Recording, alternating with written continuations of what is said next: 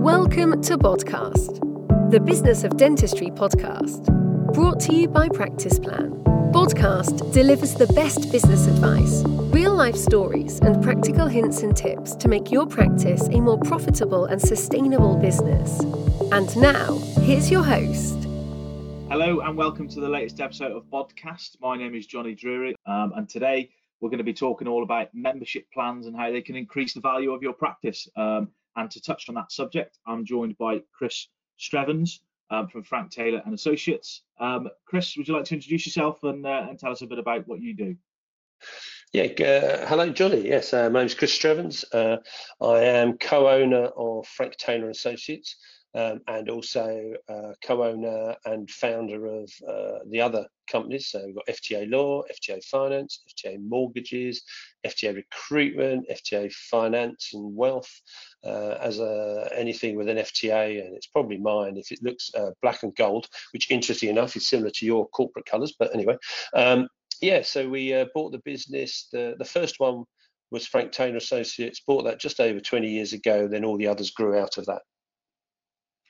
Fantastic. So as I said at the top of the conversation, we're, we're talking about um, increasing the, the value of your practice and, and and how that links with with offering a membership plan. So um, just to set the scene a little bit, if you can just give us a bit of a background on on the current situation of the market at the moment. Obviously, we've had a, a turbulent last 12 to sort of 14 months for a lot of people in all walks of life, dentistry included. Um, so how have how have practice values sort of fluctuated or stayed the same? How, how's the market looking at the moment? Uh, I think people would be surprised that market values are really strong um, and remained strong all through last year. There was there was a couple of uh, question marks over what was going to happen to values, and I think if I'd have spoken to you in April, I would have been equally um, cautious over what value could be. I was saying to someone that you know when we when we were valuing because we were valuing over lockdown, what we were saying to people is we're going to value your private fees as if they COVID didn't happen. Um, when we come to the exchange and completion, we'll have to review to see where they are. So are they in line? Are they above? Are they below? And it's quite interesting. A lot of people are anticipating they were going to be below. Um, the end result is actually quite a lot of them have been above. Um, the, the, the biggest change, I think, was the fact of so many people, uh, as in associates, who never really have been not required, were suddenly not required when practices shut. So we had stories of people that were um, earning no money, anyone who earned over 50,000, was only a pure private practice, was not getting any revenue, no support from the government, using their savings. Um, some of those guys, when they got to go back to work, we had uh, some people saying that they'd been put on 25%, which is obviously a massive variance from the 50% previously. And um, one of my favourite stories about this uh, that shows the change in associate attitudes is uh, we always ask, why did you register and want to buy a, a, practice. And, and in the days of sitting in my conservatory or when we were all working remotely um, uh, my son who, who works with us was saying asked an associate and they said well you know i always used to think that my um, my practice owning friends were mad because of all the stress and stuff like that. But in reality um, i've now realized that i haven't earned any money for the last three months. So to be in charge of my own destiny, I need to buy a practice. And, and we registered over 400 people during those three months. So it just goes to show that the huge demand that there is to buy practices and the classic demand and supply curve. Um, you know, the supply is the same, uh, but demand has gone up. So practice values have been very good, and if not, probably at their highest they've been, I would reckon. And as we, um, as I mentioned at the top of the conversation, you know, we're talking about membership plans and the impact on on practice values. Um, so just over overarching question, really, how do offering plans impact on that on that overall value? Uh, massively, massively. I mean, pre pre COVID, um, it was still uh, a desirable um, revenue to have. So so if you sort of simplistically put it into an order of desirability, you know, if you could call it such, yeah, you have NHS is still the most desirable revenue stream. Um, not really too sure why that is, apart from the fact of it's regular. Um, now, will that change? Who knows? But at the moment, it's still the most popular form of contract because you get paid.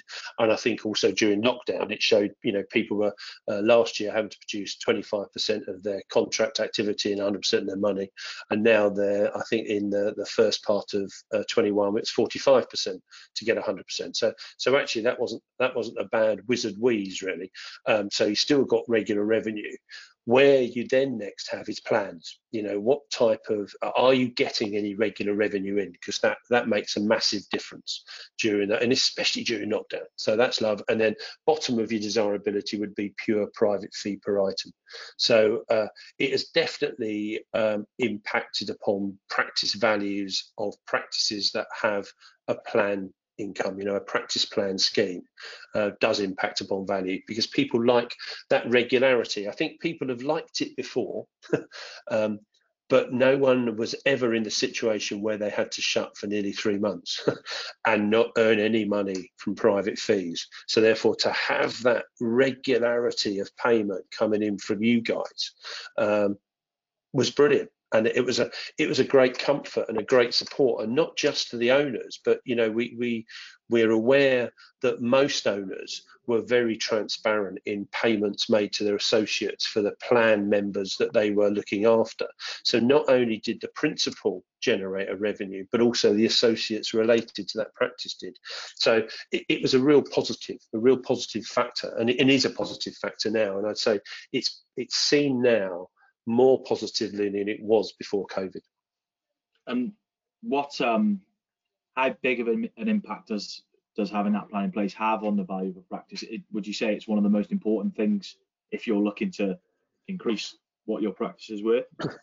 Uh, I think the answer is, would I say it's one of the most important things? I think the answer is it's up there with uh, your profitability. Your, your, profitability is your big thing. But obviously, if you've got your regular income coming in, then that makes a big difference on desirability. Um, location is the biggest one, but you know, if, if you were to have, I suppose probably the best way of thinking about it is if you had two practices that were next door to each other that did the same thing. I mean, that's impossible. Do you know what I mean? If they were very similar, and you had them as pure private fees, and you had them that was plan income, would the plan income practice be worth more? And the answer is yes. And it could be, and this is a bit of a guesstimate because it does vary from, from location to location. But you could say, for instance, if you were looking in something like northwest London, uh, if you had a pure private fee per item practice, it could make a difference, a plan of maybe an extra one or two times multiple of profit. It would depend a great deal on on the mixture and stuff like that, but it does have a significant impact. It can do, yeah. Yeah, and I know you touched on COVID and the impact of that previously. You know, is it more important now to have a plan in place than it probably was before COVID? To if you want to yeah. increase that value. Yeah, definitely. People people like it. I mean, we're hearing anecdotally people who are saying, um, "I'm taking on new patients but unless they have, uh, when they join, they have to join uh, on a plan.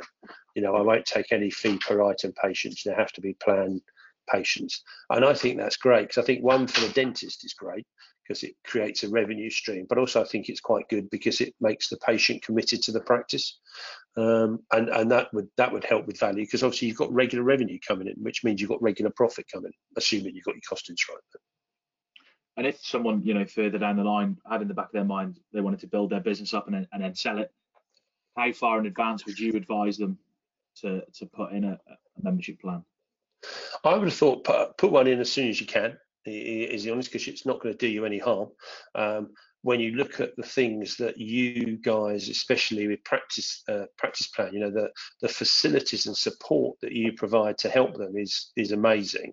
So I think they need to think about that. But I think also the fact of they would then develop a regular revenue stream, which um, depending on on how those clients are serviced and what other ancillary uh, extras you can, you know, extra treatments, whether it be Invisalign, implants, crowns, whatever it is, that's going to boost your profitability because you sort of got a connection. You've got that patient locked into you, so it, it's important. Um, and I, I know you've sort of mentioned to us off off sort of recording how you you know chat with people in the industry and give them advice on how to maximize profit and, and what to do. If you know, what would your just putting you on the spot now? What would your three to sort of tips be for for someone who you know wanted to maximize that that profit and value ahead of ahead of possibly selling? So I think for me, the, the top three would be get your timing right. So uh, if possible, if you want to maximize your profit, uh, sorry, maximize your exit value, you need to maximize your profit. So ideally, you should give yourself a two to three year run up. Um, that could be uh, increasing the types of specialities, the different types of treatments you do. It might involve um, patient uh, finance it might involve, uh, and, it, and, it, should involve uh, definitely the, the, patient finance, but also um, practice plan. You know, any any revenue scheme that you can get a regular reduction on. So so give yourself a two to three year run up rather than trying to make it all happen in the last six months or last 12 months, because people like to see things happen properly. Um, I think the the next one I would say is to actually plan what you're going to do. Um, so this is looking at how you run your practice. So you're going to give yourself a two to three year run up, but actually produce a plan to go with it. Because um, just because you're going to give yourself a two to three year run up doesn't necessarily mean you're going to do anything with it. The danger is at the end of three years, you've done exactly the same as, as the, the, the, previous before you even started. So, so plan what you're going to do, what you're going to bring in. And, and I think my last one would be um, make sure that the profits you make are, are evidenced and sustainable because it's the sustainability of profit that um, enhances value because the, the way that the value works is it's a multiple of your profit. So if you've got a sustainable, consistent, and hopefully growing profit, you're going to benefit from the positivity associated with that. If your profitability is up and down, a bit like a seesaw or a heart monitor, people aren't going to be wonderfully convinced about the ongoing profitability of your practice, which means that the value may not be as high as it could be. You know, if you could show a steady state progression from year one to year three, you know, you showed a, a 20% increase every year, then people are going to feel very comfortable about paying top dollar for that because they can see that it's not just a flash in the pan, it's a proper constructed plan and sustainable profits and with the the pandemic and everything that it's brought, you know, if there was people out there who were maybe considering buying or selling in the last 12 months, but you know, I'm sure there's some that have maybe put their plans on hold due to due to what's gone on. What what would your advice be to them people? Yeah, I think probably look at yet again why do they want to either buy or why do they want to sell? Because I think sometimes people are uh, put off by the changes because they worry that they're, you know, if you're a seller, they'll worry that the practice value isn't what it was. Um, I can categorically say to you, it's probably um, at least equal to what it was, depending on how your performance has been. But I would say from 95, 97% of the practices I've seen, uh, most of them their performance is better than it was before. So their value actually is is more enhanced. Because i think it's made people think a little bit more outside the box. Whereas before they would have they, they would have just continued doing exactly the same as they were doing. I think what what effectively covid did was almost gave them a bit of a reset. I think some of them are working longer hours. Uh, i think some of them have changed their uh, their way they operate. I think some dentists have added services, you know, whether it be Invisalign or whatever, teeth whitening, stuff like that, which they might not have done before, but they're quite high margin services.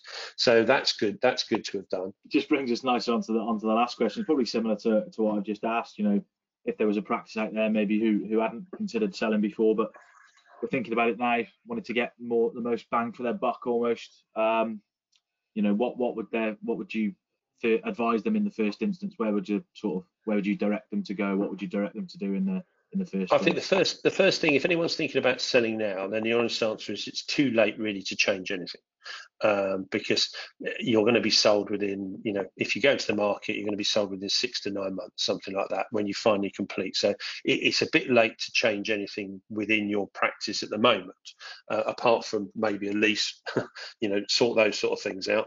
Make sure that you're not going to get caught out by a short lease or a landlord that's rather greedy who, who charges you loads of money.